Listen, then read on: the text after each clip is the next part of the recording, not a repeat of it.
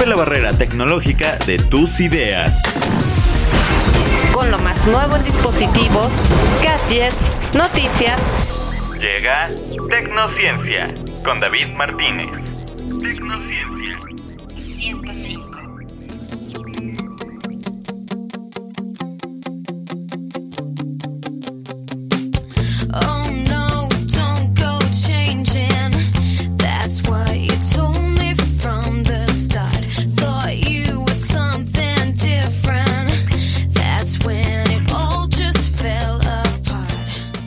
Hola, ¿qué tal? ¿Cómo están todos ustedes? Sean muy bienvenidos a los espacios de Tecnociencia. Es un gusto saludarles y siempre con el agrado de estar con todos ustedes. Me presento ante ustedes, soy David Martínez y les doy la más cordial bienvenida para este espacio, para este programa. Recuerden que siempre la ciencia y la tecnología siempre están en Tecnociencia. Es un gusto estar con ustedes una vez más, transmitiendo en estos micrófonos, deleitándolos siempre con la información, con la difusión de la cultura, con la ciencia, con la tecnología. Y pues el día de hoy también tenemos un programa muy especial porque tenemos un enlace muy bueno, muy importante hasta San Luis Potosí. Nos vamos hasta la Huasteca Potosina porque realmente se vienen eventos muy importantes. Se viene un mes de, de noviembre y diciembre y enero fabulosos realmente donde las nuevas aperturas por la pandemia, por las emergencias sanitarias, pues realmente nos han dejado muchos estragos. Pero bueno, lo que queremos es hacer que todo vuelva a la normalidad, que la difusión vuelva a la normalidad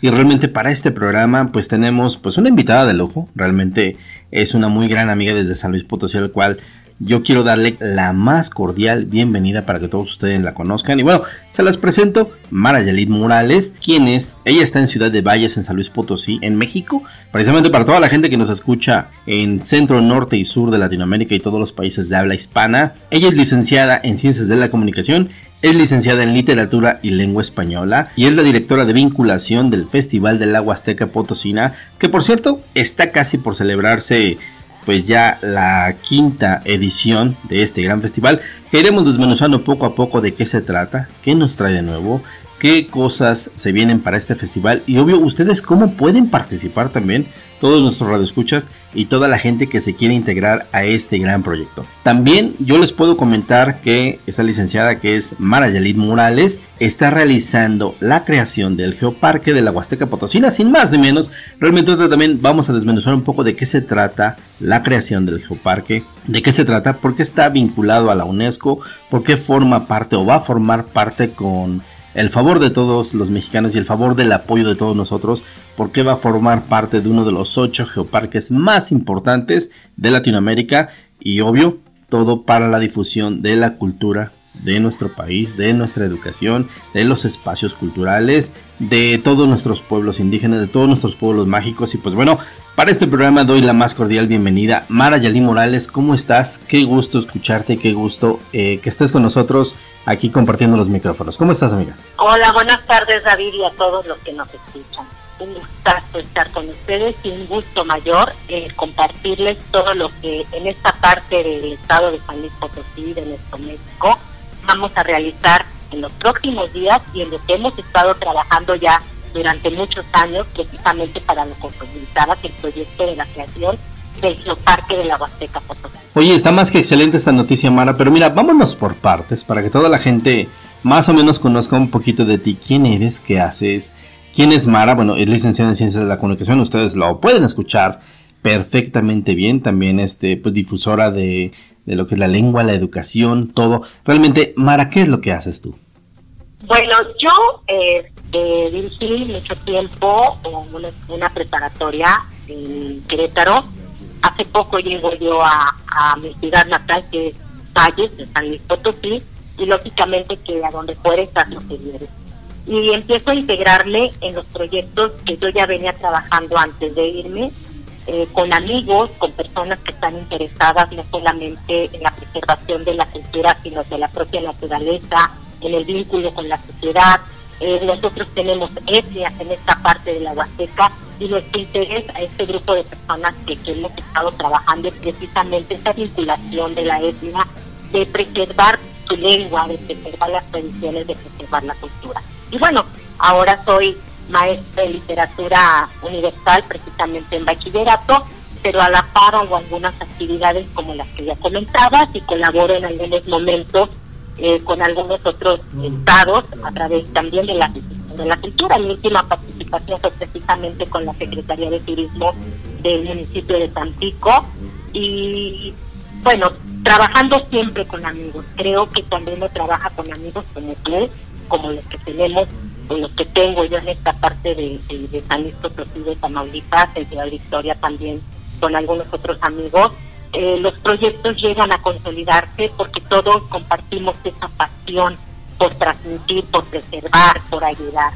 Sobre todo por difundir también, Nomara. Creo que es una parte muy importante tú también como, como instructora, como educadora, como difusora de la literatura de México, pues realmente es una parte muy importante el que podamos generar los espacios, podamos generar la cultura, podamos generar la conciencia de que la gente conozca todo lo que hacemos en México, conozca no solamente lo que hacemos en Puebla, no solo lo que sucede en el centro del país, porque a veces ese mito grande de la metrópoli central, pues realmente México es mucho más grande, realmente eh, parte de su cultura es muy rica, es muy vasta, es muy variada. Y pues todo lo que estás logrando también como difusora, como directora también de vinculación educativa, pues realmente es muy importante lo que se quiere lograr. Y pues bueno, ¿por qué estamos platicando acerca de todo esto? Porque también próximamente va a haber sorpresas por ahí por la Huasteca Potosina, con un festival de jazz, con tantas cosas. Bueno, creo que ya acaban de pasar algunos festivales, tal vez habrá festival de invierno, por allá tengo entendido, Mara, que a lo mejor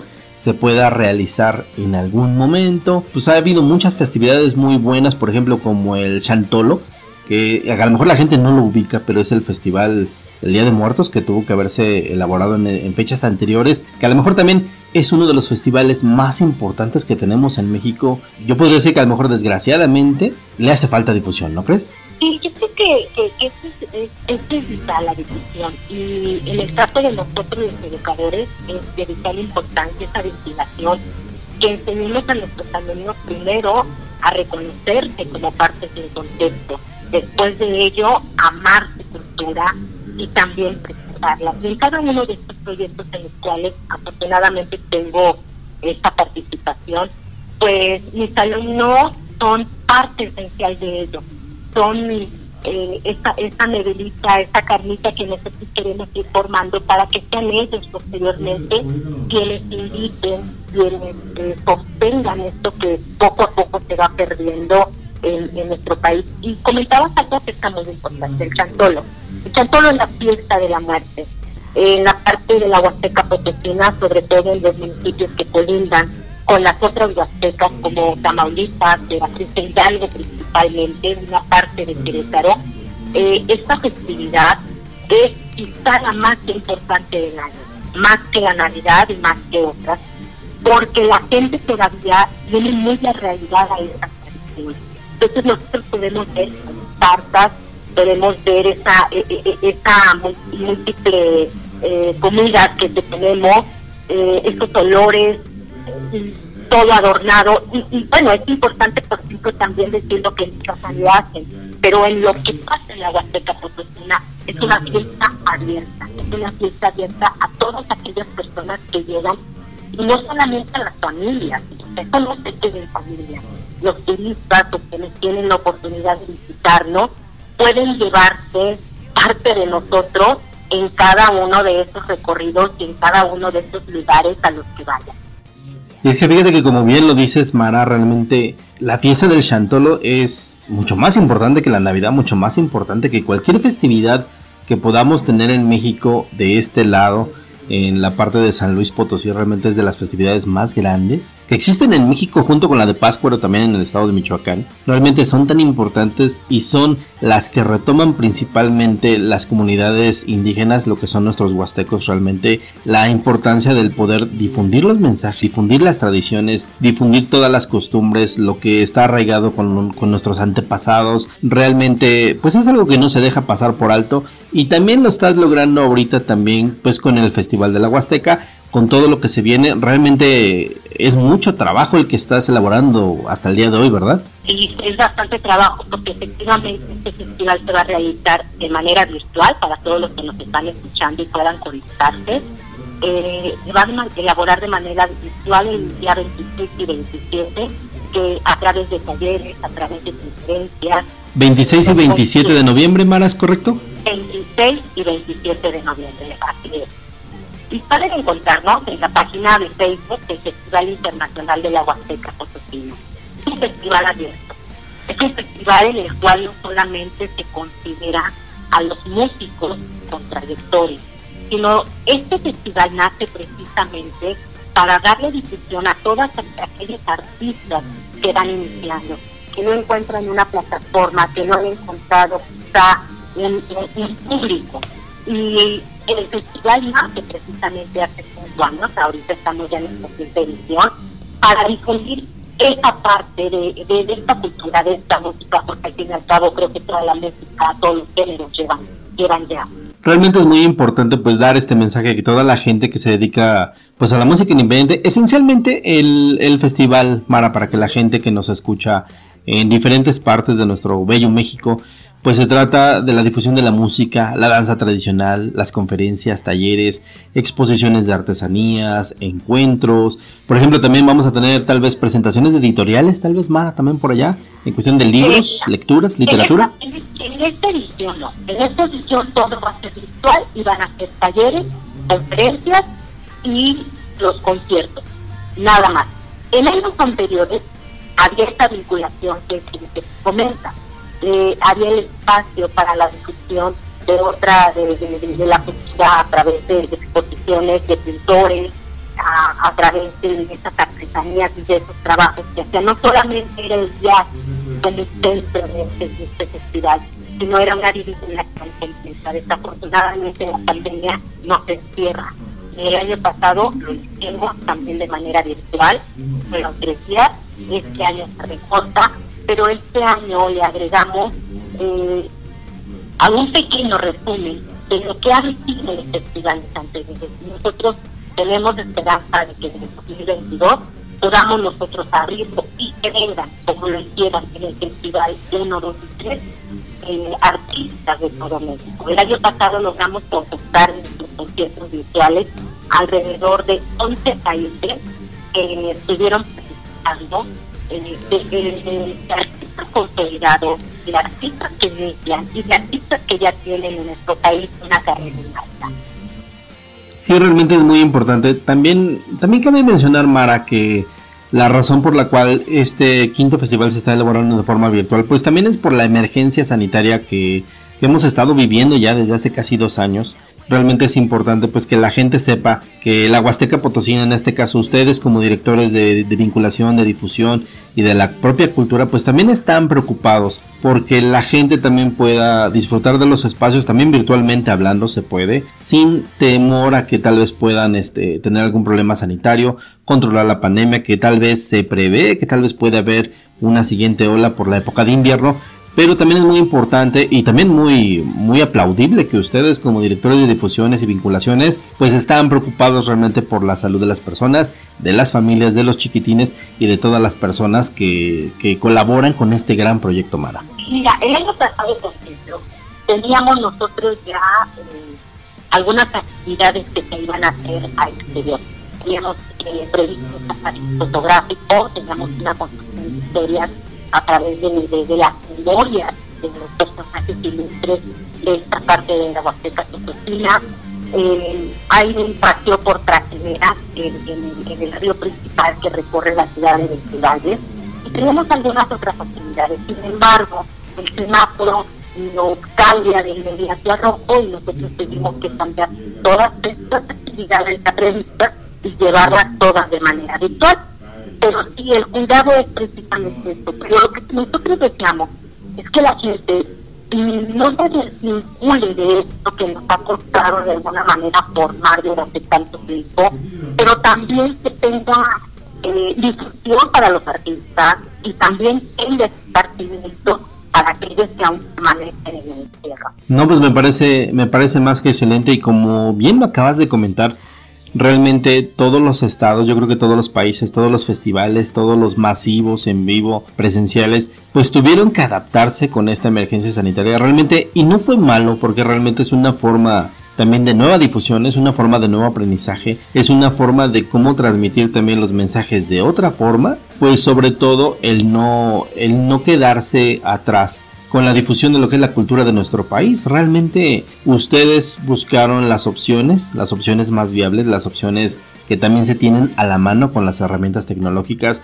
Y pues realmente pues es otro aplauso, Mara. Realmente el transmitir festivales como el de la Huasteca, como el Festival Cervantino, como las ferias de Puebla, por ejemplo, como el de la Ciudad de México, pues a veces son labores tan titánicas que a veces no solamente requiere de una sola persona, es tanta gente la que tú tienes en tu equipo, gente que está contigo, gente que te apoya y pues realmente pues es importante también saberlo, ¿no crees? Sí, sí, sí, y creo que aquí también va un, reconocimiento a todos estos artistas que, envían sus videos, que están dispuestos a participar, porque precisamente este encierro nos ha quitado los patrocinios.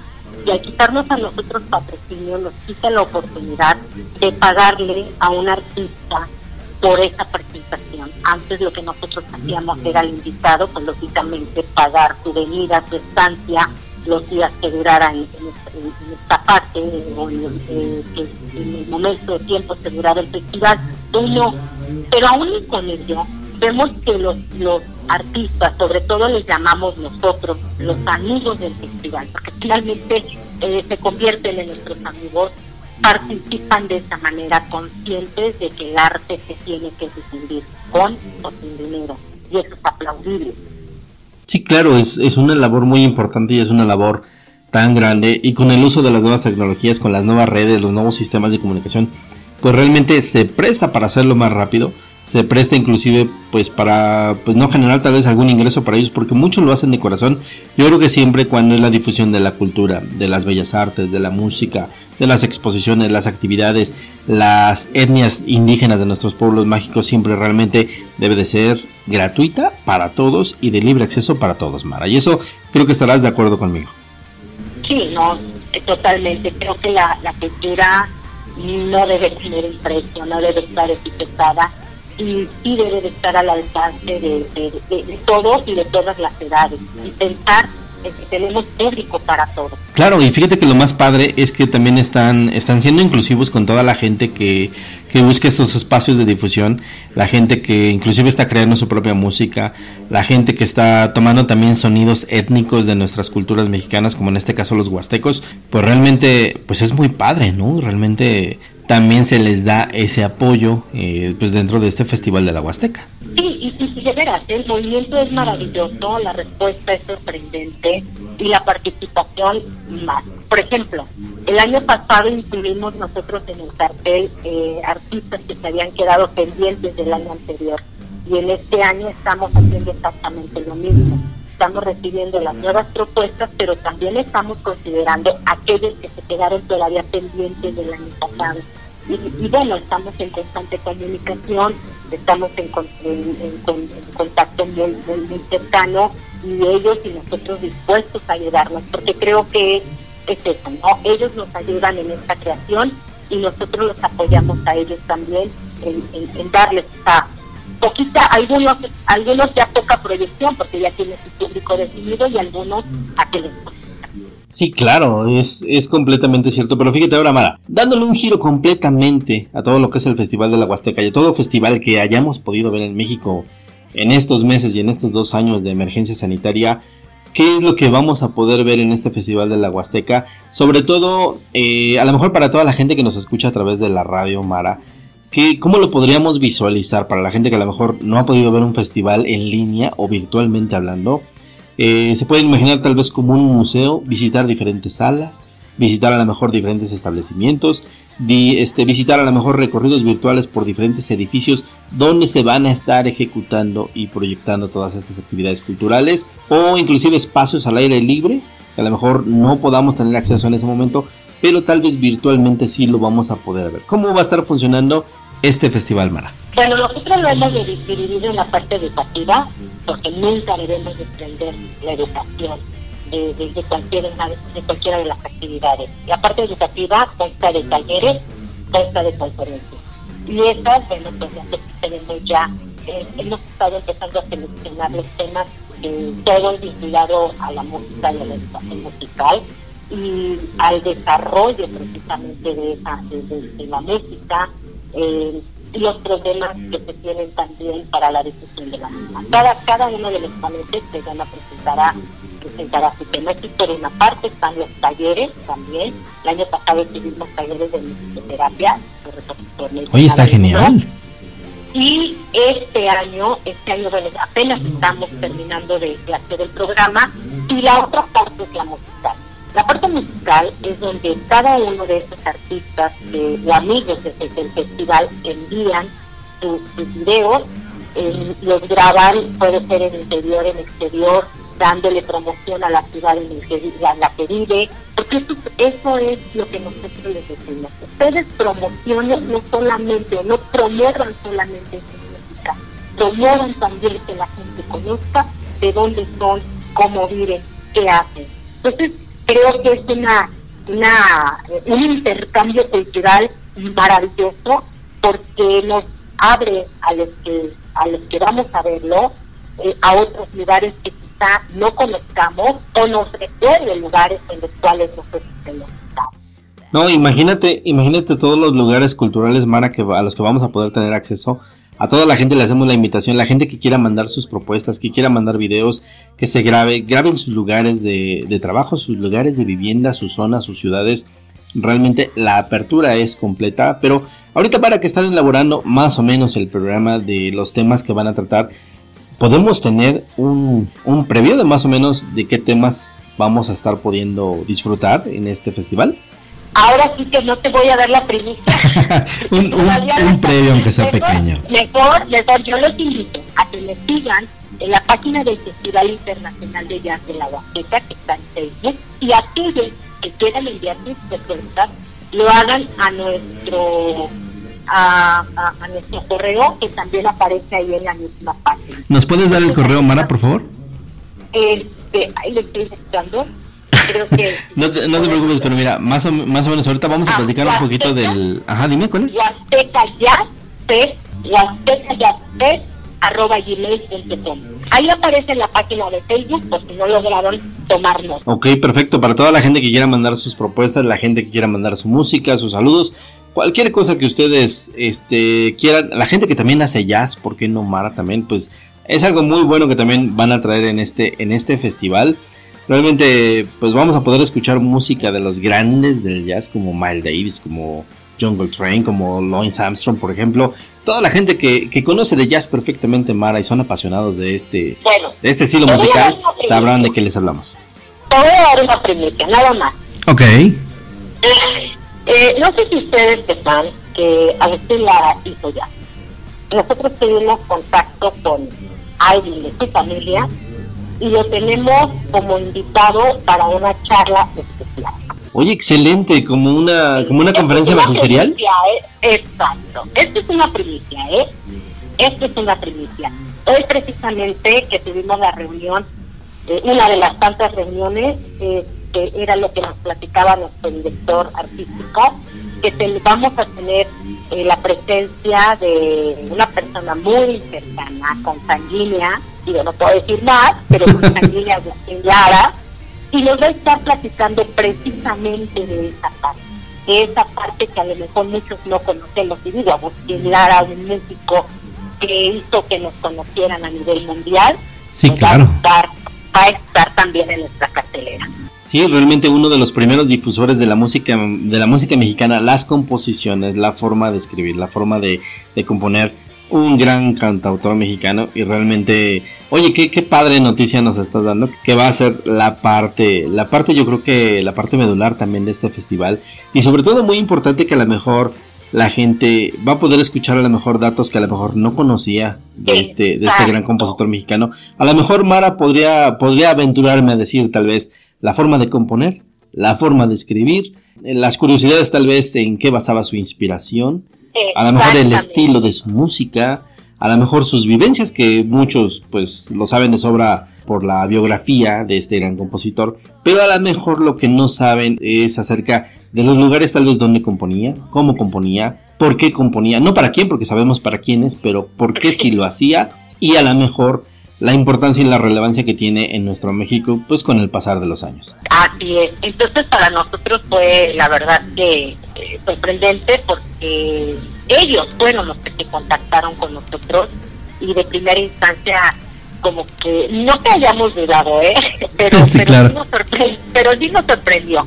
Ya cuando tuvimos ya ese contacto ya más visual y ya vimos eh, el interés que ellos tenían de que se conozca esa parte de Agustín Lara, para nosotros puede decir, sí, venga, lo hacemos. Participación es muy bienvenida como parte del, del próximo Festival de la Huasteca. A lo mejor no sobre los temas, pero sí sobre los lugares, Mara. Lo importante de los lugares, el sonido de los lugares, los materiales para transmisión del sonido, la buena difusión, la buena calidad del video que no dudo que el festival lo va a tomar en cuenta, pero más o menos qué lugares estarían participando, me refiero tal vez museos, escuelas, universidades, palacios municipales, por ejemplo, por así decirlo. Se están invitando, sí, por supuesto, se están invitando las universidades, sobre todo todas aquellas que se quieran, se quieran sumar.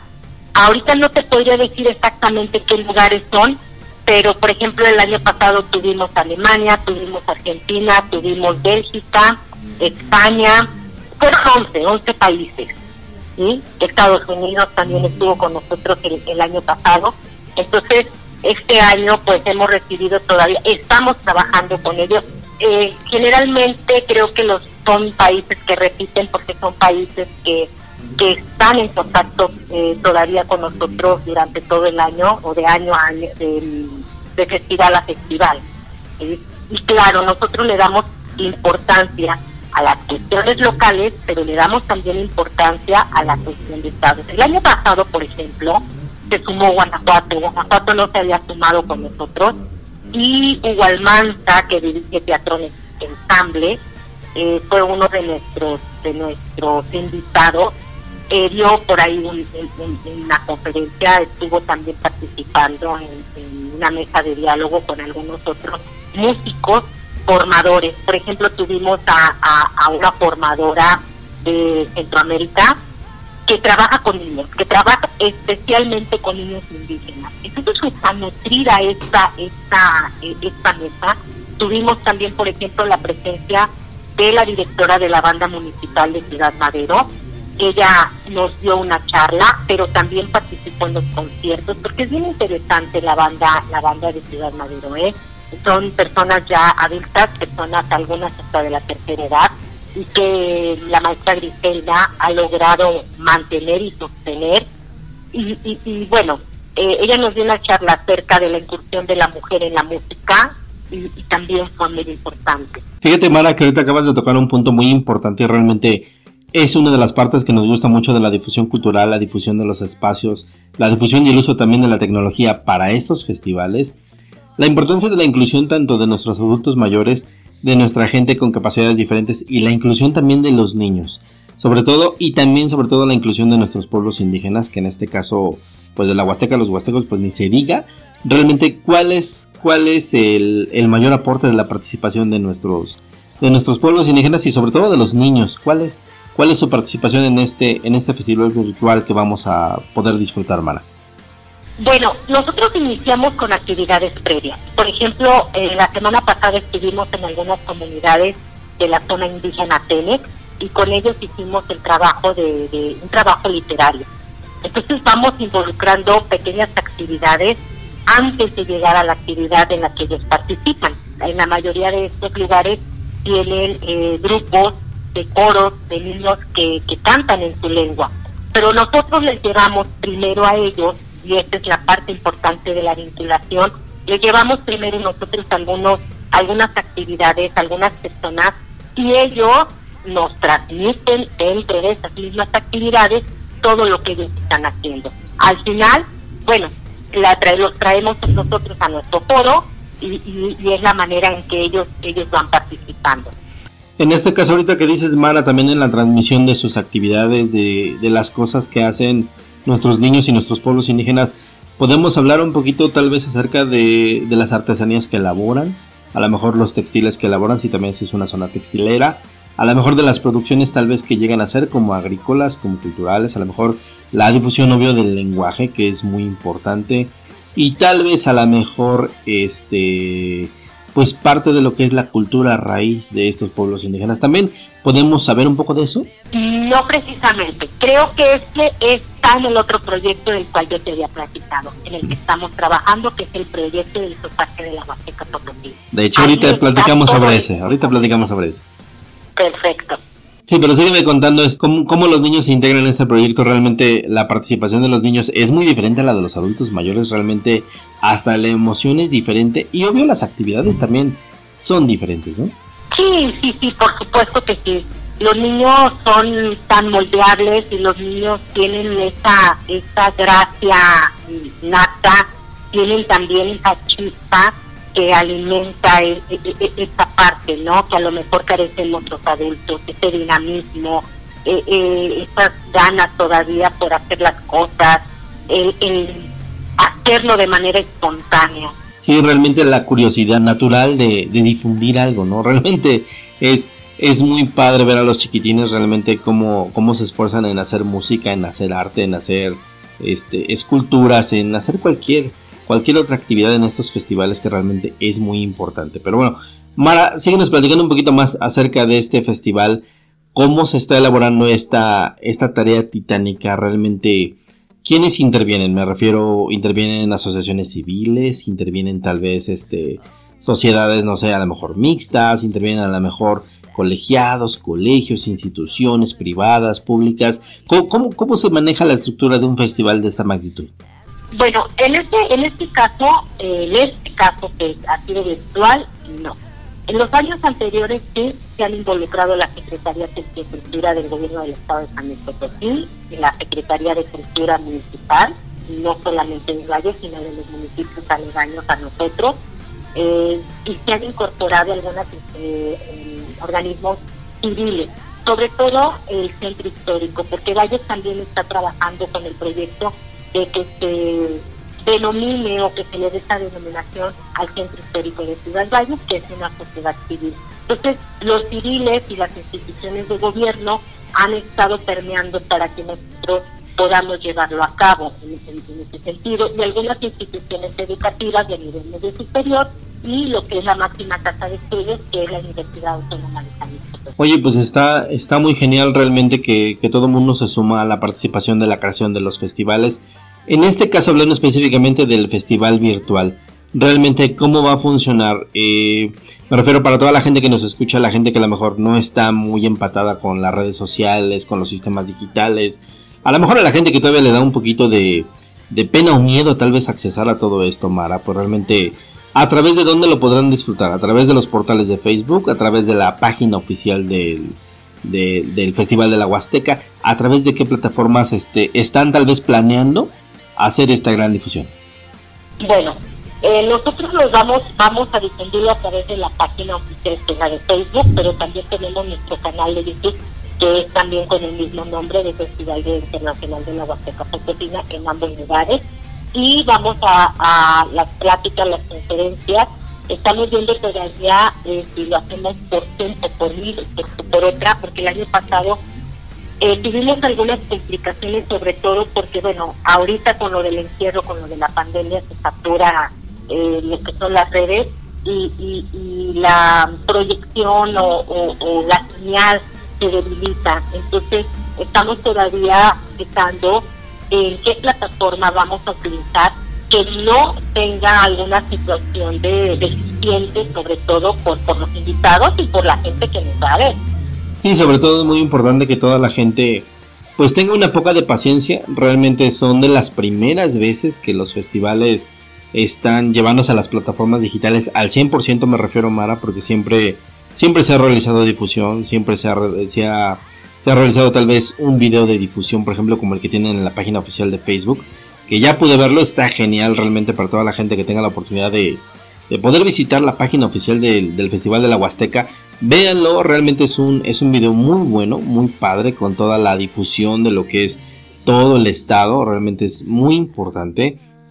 Y pues realmente Mara, la, la importancia de todas estas nuevas redes sociales, de todas las nuevas plataformas, pues realmente habrá que ver cuáles son las mejores que se ajusten a los requerimientos que ustedes deben de tener, inclusive a los lugares también, porque eh, podremos verlos muchos en tiempo real, ¿estamos de acuerdo? Sí, claro que sí. El año pasado nos esa experiencia, ¿no? Creo que como era la primera vez que lo hacíamos de esa manera, pues sí, debo reconocer que tuvimos algunas deficiencias, sobre todo en, en, lo que yo te decía de conectividad. Pero este año yo estoy segura que vamos a lograr sortear todas esas, esas pequeñas piedras que, que tuvimos el año anterior para que la gente lo disfrute de manera, con la calidad que debe ser, con la calidad que estamos acostumbrados a trabajar. Sí, claro, y es muy importante que toda la gente sepa que va, que va a gozar de una muy buena transmisión, de buena calidad Oye Mara, ¿podremos llegar a tener este, interacciones con los propios lugares? Me refiero eh, gente que esté dando tal vez atención al público, a lo mejor respondiendo preguntas, a lo mejor atendiendo solicitudes, a lo mejor eh, explicando tal vez cosas que estamos viendo en ese recorrido virtual. ¿Cómo va a funcionar específicamente ya un recorrido virtual en un, en un festival de esta magnitud? Eh, seguramente sí va a haber, cuando haya las interacciones en vivo, seguramente sí, sí van a tener esta oportunidad de de poder interactuar con quienes, estén en este momento transmitiendo.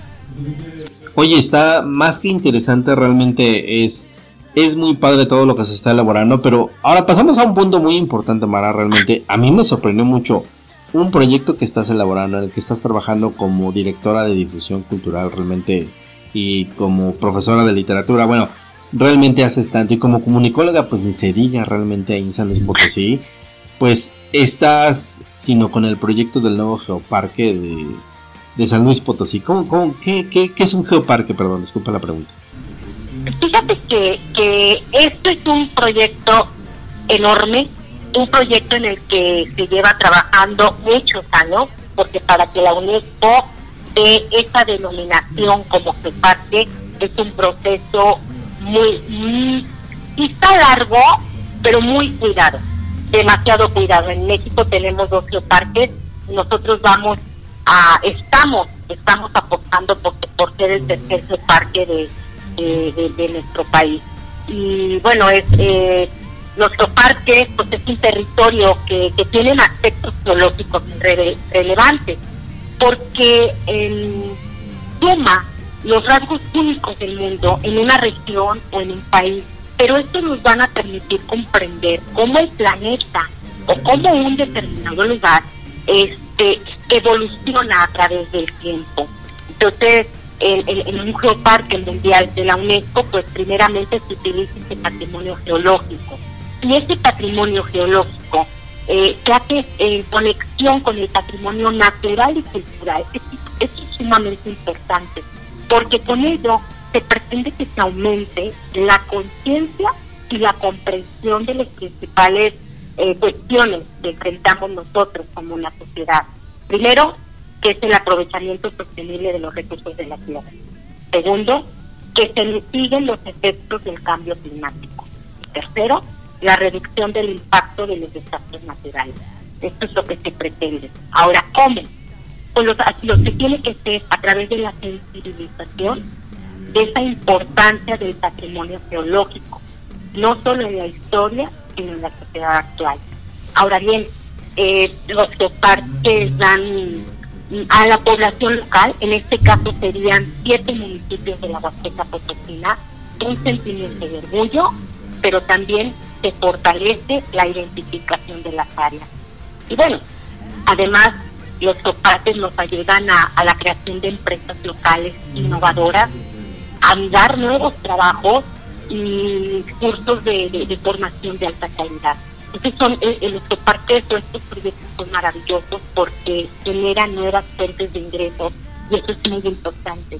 Pero estas fuentes de ingresos eh, se busca que sean para las, poblaciones originales de esos lugares. Pero también se crea el geoturismo y se protege al mismo tiempo los recursos del aire. Fíjate que como lo acabas de decir, se generan nuevas fuentes de empleo, se generan nuevos espacios culturales, se genera la conciencia, el conocimiento para poder cuidar todo lo que tenemos actualmente.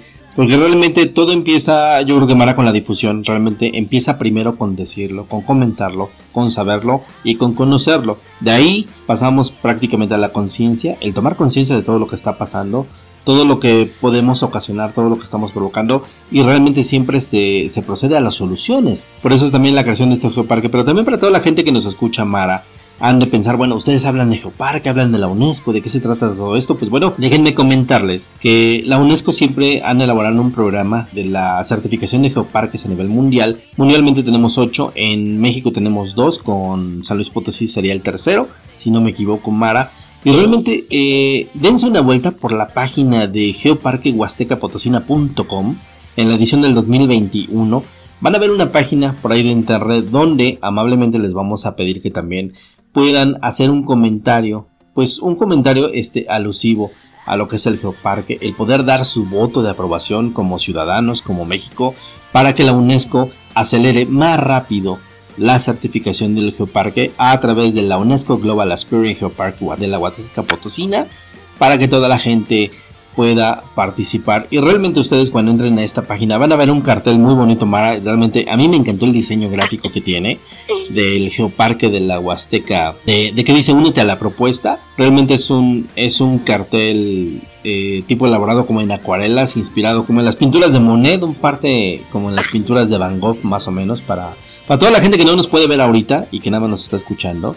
Realmente es un cartel muy bueno, el diseño es excelente, realmente toma en cuenta tanto lo que es la cultura, la raíz, los pueblos indígenas, la cultura eh, de, nuestro, de nuestro país, la cultura de la Huasteca también, parte de las actividades tanto agrícolas como industriales que imperan en esta zona, realmente tienen que darse una vuelta por la página de geoparquehuastecapotosina.com en la edición del 2021 para que ustedes sepan y entiendan de qué se trata la certificación que se está buscando por parte de la UNESCO, donde en esta página ustedes van a ver lo que es el geoparque, van a ver los mapas de los geoparques, la geodiversidad, el geoturismo, la geoconservación, eh, lo que es la geoeducación también Mara, por ejemplo, los geositios y sobre todo también la parte de la difusión de la gastronomía, que es también una de las muy importantes que no se debe de perder también de nuestros estados y de nuestro país, pues la parte que ustedes pueden conocer en qué consiste lo que es un geoparque, ¿verdad? Así es. Y bueno, nada más para, para comentarles cuáles serían los sitios. Nosotros, el, el estado de San Luis Potosí tiene 58 municipios. Nosotros estamos en la parte de abajo del, del mapita, del perrito que dicen los niños de primaria. Correcto. Ahí está es, ahí están los municipios que, que, se están incluyendo en este geoparque, porque es un territorio enorme. Estamos hablando de que, por ejemplo, está Ébano, Ébano la cuna del petróleo, porque ahí fue donde inició, ahí donde se hizo el primer pozo petrolero, por eso para nosotros es importante rescatar ese municipio porque es parte importante no solamente eh, eh, la cuestión de la arqueología, sino también en la parte de la historia, de la economía, de todo lo que fue nuestro país.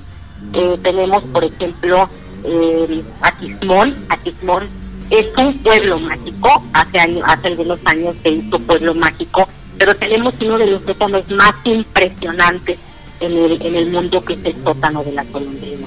Entonces, tenemos también la cascada de Tamul, que es una de las, de las cascadas más grandes también que tenemos en nuestro país. Son unas aguas cristalinas enormes, eh, hermosas, perdón, y que la formación geológica también de estos dos lugares son muy importantes. Por otra parte está la Cueva del Aire, está este, en el en que también es una es un municipio de la Huasteca Potosina y donde la cultura indígena en estos dos lugares, tanto en Aquismón como en Huehuetlán, eh, siguen siendo pilar fundamental de la cultura étnica de nuestro estado y de nuestro país. Y bueno, valles en valles también tenemos nosotros algunos otros geoficios. Pero esto que comentabas acerca de, la, de las tradiciones, de la cultura, este proyecto de este parque da precisamente la oportunidad a que estas personas, a través de la comida, a través de la gastronomía, a través del aprovechamiento de la fruta, porque por ejemplo, como parte de esto también hablábamos de, generar eh, formas o nuevos empleos, y, que ellos aprovechen la fruta. La Huasteca Potosina, perdón, es pródiga en naturaleza, es pródiga en, en, todo lo que se siembra. Decían por ahí es que si tiras una, una semilla y automáticamente sale sale la planta, ¿no? Así es. Se produce mucho mango, mucho lichi, este, mucha naranja. Entonces es también que la gente aproveche lo que no vende, el excedente de esa, de esa fruta, y que lo convierta, por ejemplo, en vino eh, de metal, o en licor, que lo convierta en nieve, y, que le genere también una entrada de dinero. Entonces, este proyecto es prácticamente una suma de muchas cosas, no solamente el rescate de, nuestra naturaleza, sino también el rescate de las tradiciones, de la cultura y el poder brindarles a los pueblos, a la gente que, que converge, o que viven en estos siete municipios, mejores condiciones de vida. Fíjate que realmente qué, qué importante es toda esta información, realmente el, el poder generar las nuevas fuentes de empleo, el poder mejorar la forma de vivienda de las personas, el poder mejorar la forma de la educación de nuestros niños, de nuestros adultos mayores, de la gente que a lo mejor no tiene acceso a la educación formal, como le podemos llamar Mara. Realmente esta parte de la geoeducación también es muy importante, porque es la que estaba leyendo ahorita en este momento mientras, mientras nos comentabas acerca de este proyecto, la importancia que tienen las futuras generaciones, los beneficios del desarrollo sostenible, realmente eh, el cómo impulsa la economía.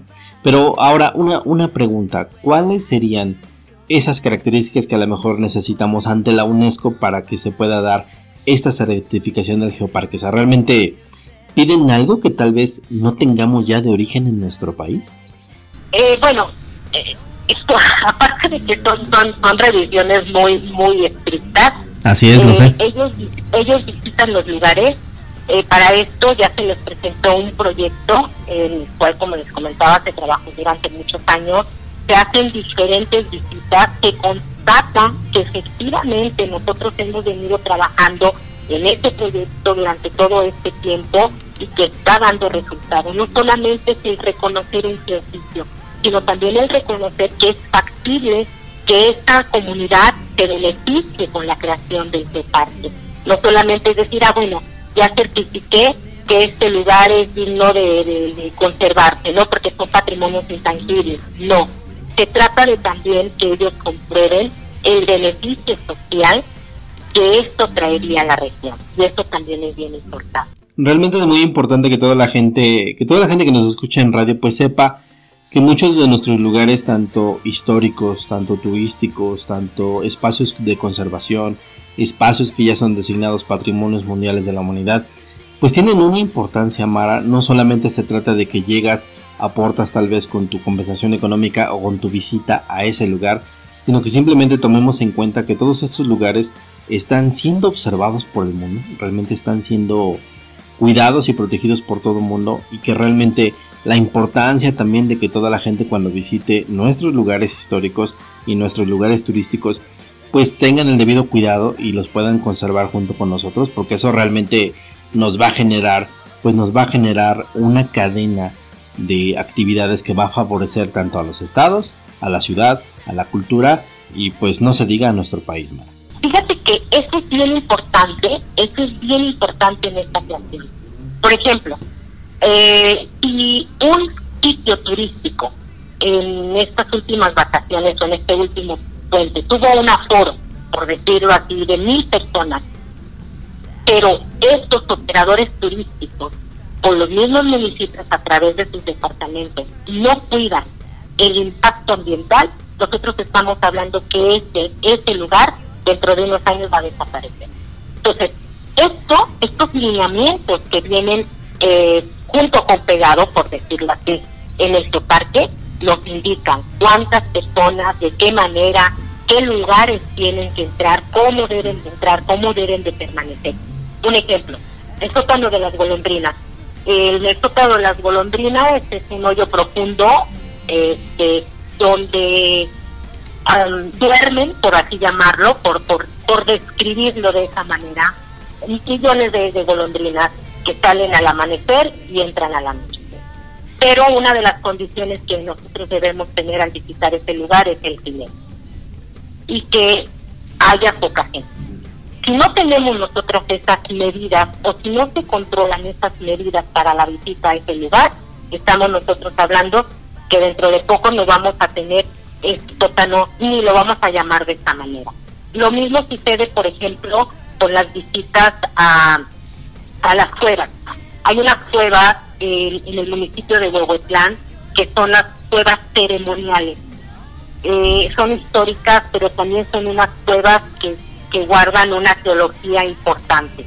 ¿Y qué sucede? Que, no, que, que, que lo que nosotros estamos también solicitando o estamos contemplando a través de este proyecto, que se sigan esas reglas, que se sigan esas normas, que la gente tenga que apegarse a ellas, pero también las autoridades y también los operadores turísticos.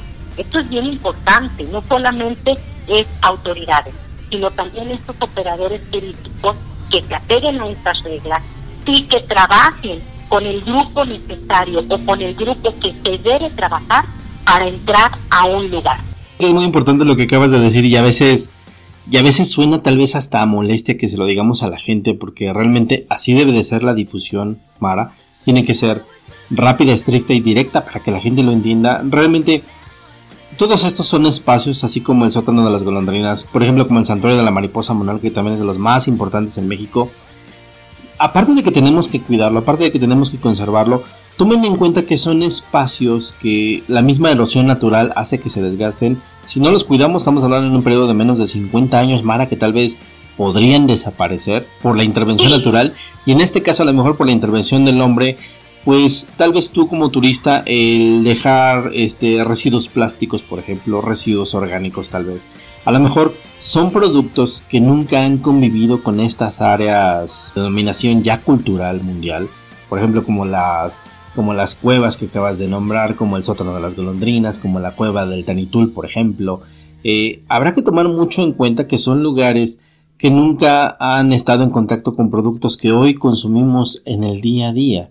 Y son también lugares que tampoco han tenido el nivel de afluencia de personas que podemos tener hoy en día. Y eso también se puede ver afectado tanto hasta por el nivel de oxigenación del aire, por el nivel de salinidad que podemos contener los seres humanos, por tantas cosas que ustedes no se imaginan. Tan solo, por ejemplo, en las grutas, por ejemplo, de la catedral, pues también imagínense el nivel de salinidad que también nosotros producimos como seres humanos, pues puede también verse afectado y también si no cuidamos esa parte tanto el número de personas que entran, cómo entran, eh, todo lo que se hace por dentro, pues puede influir también para que todos estos santuarios desaparezcan. ¿No sé si Mara? Completamente, así es. Y este, este, este proyecto o, eh, del Zoparque, eh, esperamos nosotros que nos lo aprueben, precisamente va, va a, a salvaguardar esto que nosotros conocemos, pero va a dar oportunidad a que despeguen otros lugares. Esto también es bien importante, porque bueno, nosotros ya tenemos reconocidos los lugares, por ejemplo, turísticos, eh, con los que generalmente los que generalmente buscan a, las personas cuando cuando vienen a la ¿no? Ya están ya están localizados, ya los conocen. Pero este proyecto da oportunidad a que nuevos lugares también sean visitados, pero entonces sí, estos nuevos lugares van a estar protegidos desde un inicio para que no tengan ese deterioro, ese desgaste o esa pérdida con el paso de los años. Qué importante es esta parte de la difusión del Geoparque Mara, realmente es una labor titánica la que están haciendo ustedes, la que está la que se está buscando para la certificación de la UNESCO, pero en la difusión del cuidado, en la difusión del conocimiento del Geoparque ¿Qué está interviniendo? Estamos hablando tal vez de radio, prensa, televisión, medios impresos, revistas, eh, no sé, hemerotecas tal vez, revistas digitales. ¿Qué sistemas son los que los están apoyando para hacer la difusión de todo este mensaje? Pues nosotros prácticamente estamos trabajando con los medios tradicionales, lo que es la prensa, lo que es la radio, lo que es el internet. ¿sí? Algunas, algunos que otros magazines que, que o algunas otras este, eh, entrevistas que, que, han hecho, pero esto es, es, lo tradicional.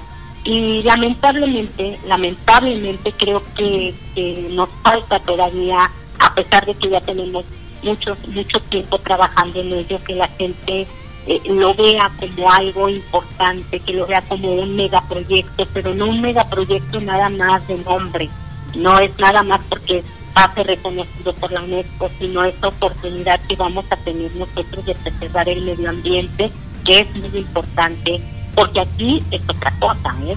También eh, hacen evaluación sobre, sobre qué estamos proponiendo nosotros como proyectos de parque para, para controlar el cambio climático. Entonces es un proyecto enorme porque no solamente es un proyecto de, de, ocurrencia, sino un proyecto sustentado científicamente, socialmente, y, eso es importante. Y yo quiero eh, comentar aquí, por ejemplo, eh, que ahora, ahora, ahora, este, ¿por qué me uno yo al proyecto? Porque yo lo comenté al principio, yo doy clases y tengo, pues tengo esa responsabilidad, ¿no? La educación. Y yo estoy participando en este proyecto con el programa de jóvenes formadores en su, educación.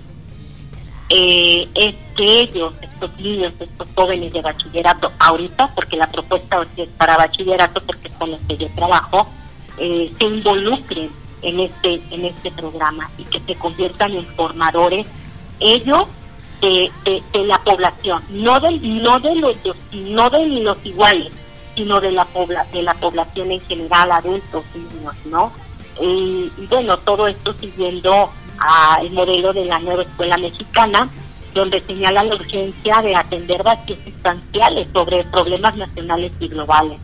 Y esto incluye el agotamiento de recursos naturales, deterioro ambiental, cambio climático. Por eso la importancia de esta formación de personas técnicamente competentes y socialmente comprometidas en la solución de estos, problemas. Por eso me, interés de yo participar en este proyecto que ya venía, venía trabajando. Y ahorita, por ejemplo, nosotros eh, iniciamos en el dos, hace tres años aproximadamente, y tuvimos un intercambio con jóvenes los alumnos de la Huasteca tuvieron un intercambio con jóvenes de Uruguay, de Chile, de Argentina, ah, de Colombia, vinieron también. Eh, y hicimos, hicimos, perdón, un pequeño foro en donde ellos platicaron de qué manera estaban trabajando en esta conservación del medio ambiente, en esta difusión y, conservación de la cultura de los lugares, de estos lugares de arraigo, y vienen y lo comparten con nuestros jóvenes y nuestros jóvenes comparten con ellos. Y la vinculación en segundo plano, ahorita ya, ya en la segunda etapa, es que estos niños de la zona urbana con los cuales yo trabajo están trabajando con los niños o con los jóvenes del área de, de, la Huasteca Potosina, sobre todo del municipio de Ciudad Valles, en donde yo me encuentro. ¿A través de qué? A través de la convivencia, a través de de la realización, esto es, esto es maravilloso, ¿eh? a través de la realización de, de, um, de, de, proyectos, de proyectos, pero también a través de la, de la realización de materiales educativos, en donde están ellos utilizando la temática general del geoparque, de esos geositios, de esos lugares, de esas tradiciones, para llevarlo a, a, ese material con el cual ellos van a aprender. Por ejemplo, en, en este nivel en donde estoy hay una materia que se llama cultura. Y en el estado de San Luis Potosí se lleva la materia de cultura de acuerdo al lugar en donde se encuentren los alumnos. Tenemos en San Luis Potosí la, la zona media, la zona de este, la zona huasteca, el altiplano y la región centro. Entonces, eh, esa materia se lleva diferente de acuerdo al contexto en el cual están los alumnos. En este caso, en este caso, la materia de cultura se está adaptando a todo lo que ellos viven, hacen y ven en esta parte de la Huasteca. Y el material educativo y el material con el cual ellos están haciéndose formadores en geoeducación es a través de todo lo que nosotros les estamos dando de información de la formación del parque. Entonces los estamos formando de manera lúdica, sin desatender las cuestiones educativas de la currícula, pero atendiendo un conocimiento adquirido para lo que nosotros pretendemos que sean ellos, jóvenes formadores en su educación. Y eso es en lo que yo estoy trabajando. Fíjate qué genialidad me acabas de comentar ahorita. Realmente la formación de futuros este, difusores del mensaje de la creación de los geoparques, la importancia que tiene Realmente, por ejemplo, en algunas metrópolis del centro, de la, del centro del país y en muchas ciudades como en San Luis Potosí, muchas materias de la educación básica, de la educación media, de la educación superior, se tuvieron que adaptar a las nuevas formas de cómo vive el ser humano. Por ejemplo, muchas materias como educación cívica y ética, por ejemplo, se fueron adaptando, cambiaron del civismo a la educación social, porque es como se va desarrollando la actividad del ser humano. Pero en el caso de zonas como San Luis Potosí, como Puebla, como Monterrey, por ejemplo, como Yucatán, la importancia de, del poder generar nuevos difusores, nuevos educadores que transmitan los mensajes culturales a las personas que tal vez no tienen el acceso eh, de primera mano, llamemos mal a los espacios físicos, a las escuelas, a las bibliotecas, a las hemerotecas, a cualquier otro sistema de difusión que ustedes quieran, hasta por redes sociales, que no pueden acceder a toda esta información por realmente la importancia de que ustedes a través de esa educación están generando pues a los nuevos instructores, los, digamos, llamémosle los nuevos cuidadores de la cultura de nuestro país y los nuevos los nuevos difusores y cuidadores de la cultura de San Luis Potosí. Realmente es, es algo muy aplaudible que deberían de aprender todos los demás estados de la República, porque realmente yo te lo puedo decir, Mara, hay muchos estados que realmente todavía se rigen por la, por la educación rígida, por la educación nada más de pura transmisión de ideas, más no de transmisión de conocimiento y por realmente lo que tú estás haciendo, lo que está elaborando todo el equipo del festival y del geoparque, por realmente, pues muchas felicidades, ¿eh? Ay, pues muchas gracias, pero yo creo que, que, existe ese amor por tu tierra. Yo al inicio de la entrevista te decía, me voy a Querétaro, vivo en Querétaro y finalmente regreso a, mi, a mi ciudad natal. Y es aquí donde mi arraigo me dice tienes que hacer algo y tenemos que, cuidar y emprender nuevas cosas y, eso es lo que estamos haciendo, eso es lo que queremos hacer. Y, y bueno, somos un equipo, un equipo bastante grande y todos, todos, la mayoría de nosotros con ese arraigo y ese, y ese amor por, pues no solamente por nuestra región, finalmente es el amor que le tienes a, a, tu país. Sí, claro, es muy importante. Fíjate que también platicábamos, pues ya desde hace varios días también, Mara, pues también lo importante es que los medios de comunicación también se sumen como nosotros también realmente. A mí me interesa también mucho la difusión de la cultura, la difusión de los espacios, la difusión pues de nuestros lugares históricos que San Luis Potosí pues realmente es de los que más aportan a la cultura mexicana, tanto desde la Revolución Mexicana como la independencia, el, petróleo, bueno, tantas cosas que tienen, que es un baluarte completamente muy importante para nuestro país. Y realmente pues como medio de comunicación pues también nos sumamos a esta gran tarea, nos sumamos a esta gran difusión y pues realmente, pues, Mara, pues ya casi el tiempo siempre se nos acaba, ya sabes que Ay, radio pues yo agradecerte, es un traicionero. Y pues algo más que nos quieras aportar, algo de información para toda la gente que, que se anime a visitar San Luis y que puedan entrar también al Festival pues, Internacional de la Huasteca Potosí. Pues decirles que nos apoyen con su botito y con su firma, porque este es un proyecto de todo. Tener un tercer geoparque en, en nuestro país sería algo maravilloso porque estaríamos hablando de esos parques con biodiversidad, con sus parques propios, diferentes todos, diferentes los tres, pero que al final eh, busque exactamente lo mismo, ¿no? Eh, danos su voto, eh, próximamente vamos a, tener nosotros la, la evaluación por parte de la UNESCO y depende no solamente de lo que se presente con el trabajo que se está realizando, sino también del apoyo y de la firma de, todos los mexicanos. Y decirles que los esperamos en nuestra plataforma los días 26 y 27 de noviembre para el, Festival Internacional de Jazz de la Huasteca y quienes quieran sumarse pueden mandar sus videos al correo que aparece en la página de la página de, Facebook y, y bueno eh, nos, encantará que participen, pero también nos va a encantar que, nos visiten en nuestras páginas y que asistan de manera virtual. Toda la gente que se quiera sumar a este gran proyecto, pues Mara, realmente repítenos en el correo para que toda la gente que quiera mandar sus propuestas musicales, la gente que quiera sumarse al proyecto del Geoparque para también hacer el cuidado, la conservación y la difusión de los espacios culturales de San Luis y de toda la República Mexicana también, ¿por qué no? Sería genial que tuviéramos varios geoparques en México, realmente Muchas zonas de México lo ameritan, muchos estados también lo ameritan. Y pues ojalá y con la ayuda de todos que podamos obtener esta denominación por parte de la UNESCO y pues ojalá que todo que todo esté bien. ¿Cuál es el correo, Mara, para que les puedan mandar información y estén más en contacto con ustedes? Tenía tantas páginas abiertas, perdón, que sí. perdí.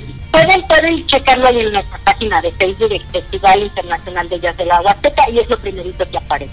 Perfecto. También, ¿dónde te localizamos, Mara, como directora de vinculación del Festival de la Huasteca? ¿Dónde puede contactar la gente para cualquier pregunta, cualquier duda, sugerencia o comentario que te quieran hacer? ¿Dónde te localizamos? Pueden localizarme en mi correo electrónico que es marmo, M-A-R-L-O, marmo H, arroba 71 gmail.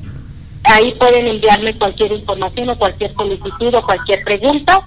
Eh, y si no, lo pueden hacer en el, en el correo del festival. De cualquier, de cualquier manera, nosotros eh, abrimos los, correos y, les damos respuesta a todos. O ahí mismo, en el mismo Facebook, a, en vivo, pueden ustedes hacer cualquier pregunta o podemos nosotros aclarar cualquier duda. Perfecto, pues Mara, pues mira, no me resta más que realmente agradecerte mucho el que hayas podido participar conmigo en este programa. Ha sido muy excelente.